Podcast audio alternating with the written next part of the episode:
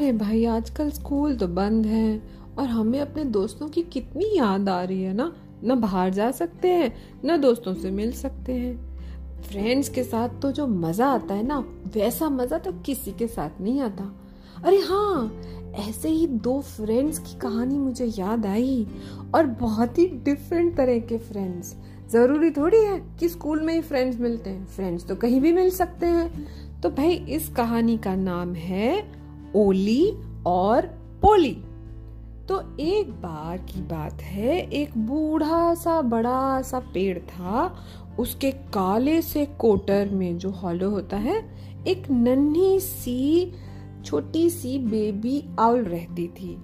अपनी मम्मा उल्लू और अपने पापा उल्लू के साथ। और उस छोटी बेबी आउल का नाम था ओली। वो दिन भर सोती रहती थी और रात भर ऊँची आवाज़ में गाना गाती रहती थी, जैसे आउल्स करते हैं। अब इस बूढ़े काले कोटर वाले पेड़ के सामने एक सुंदर सा घर था और उसमें एक नन्ही सी बच्ची रहती थी। उसका नाम क्या था? उसका नाम था पोली और वो भी सारा दिन गाना गाती रहती थी, भंवरों की तरह गुनगुनाती रहती थी। अपने मम्मी पापा के साथ रहती थी। अब हर रोज सुबह जब पोली जागती तो उसकी माँ उसे पेड़ के पास ले जाकर कहती, वो देखो पोली, वो है मम्मा आउल, उसके पास है पापा आउल, और एक छोटी सी बेटी है उनकी, जिसका नाम है ओली, लेकिन लगता है वो अभी सो गई है। तो पोली मुँह बनाकर कहती, ओहो, मुझे तो ओली को देखना था ना, मुझे तो बेबी आउल को देखना था ना, मैं तो कभी उसे देख ही नहीं पाती हूँ। उधर जो बूढ़ा पेड़ था, उस पर जब ओली बेबी आउल रात को जागती तो उसकी माँ उसे पेड़ के कोटर के किनारे पर ले जाती और कहती, वो देखो वो देखो, वो घर देख रही हो ना? वो वो जो है ना, पोली के मम्मा पापा हैं और इनकी जो प्यारी सी बेटी है पोली, वो तो सो गई है। तो फिर ओली चिल्लाती, ओहो, मुझे तो पोली को देखना था, मुझे तो उससे मिलना था। क्या है मम्मा? अब एक दिन पोली की जो मम्मा थी, उन्होंने अपना कैमरा निकाला और ओली की फ़ोटो खींची। हम्म वो पोली को दिखाना चाहती थी कि ये बेबी आउल कैसी दिखती है। और पोली के पापा ने भी एक स्केच बनाया, उस पेड़ के कोटर में से झांकती हुई ओली का स्केच बनाया। वो चाहते थे कि उनकी बेटी देखे कि वो बेबी आउल कैसी लगती है। और इधर सारा दिन पोली रटती रहती।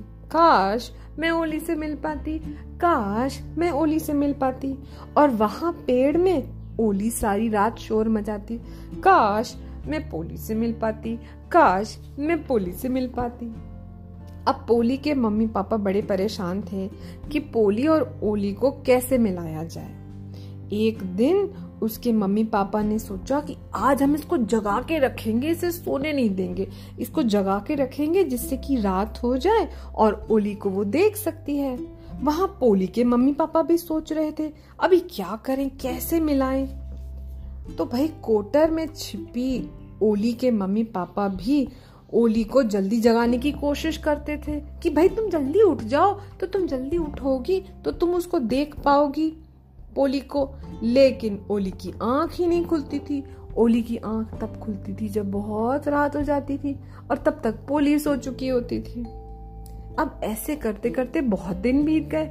दोनों बच्चों के मम्मी पापा ट्राई करते थे कि किसी तरह से बच्चे एक दूसरे से मिल लें एक दूसरे को देख लें, लेकिन जब एक सोता था तो दूसरी जागती थी। जब दूसरी जागती थी तो पहला सोता था, ऐसी गड़बड़ होती रहती थी। फिर एक दिन बड़ा मज़ा आया। एक दिन घने काले बादल आ गए और आसमान में छा गए और मोटी मोटी पानी की बूंदें गिरने लगी। ऐसी बारिश में पोली को तो स्कूल जाना नहीं था, उसकी तो छुट्टी हो गई।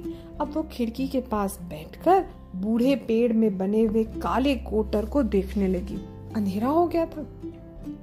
अब बूढ़े पेड़ पर ओली भी नहीं सो पा रही थी। आह अरे, रात हो गई क्या, मम्मा, रात हो गई क्या? उसने आँखें मली और बाहर झांका।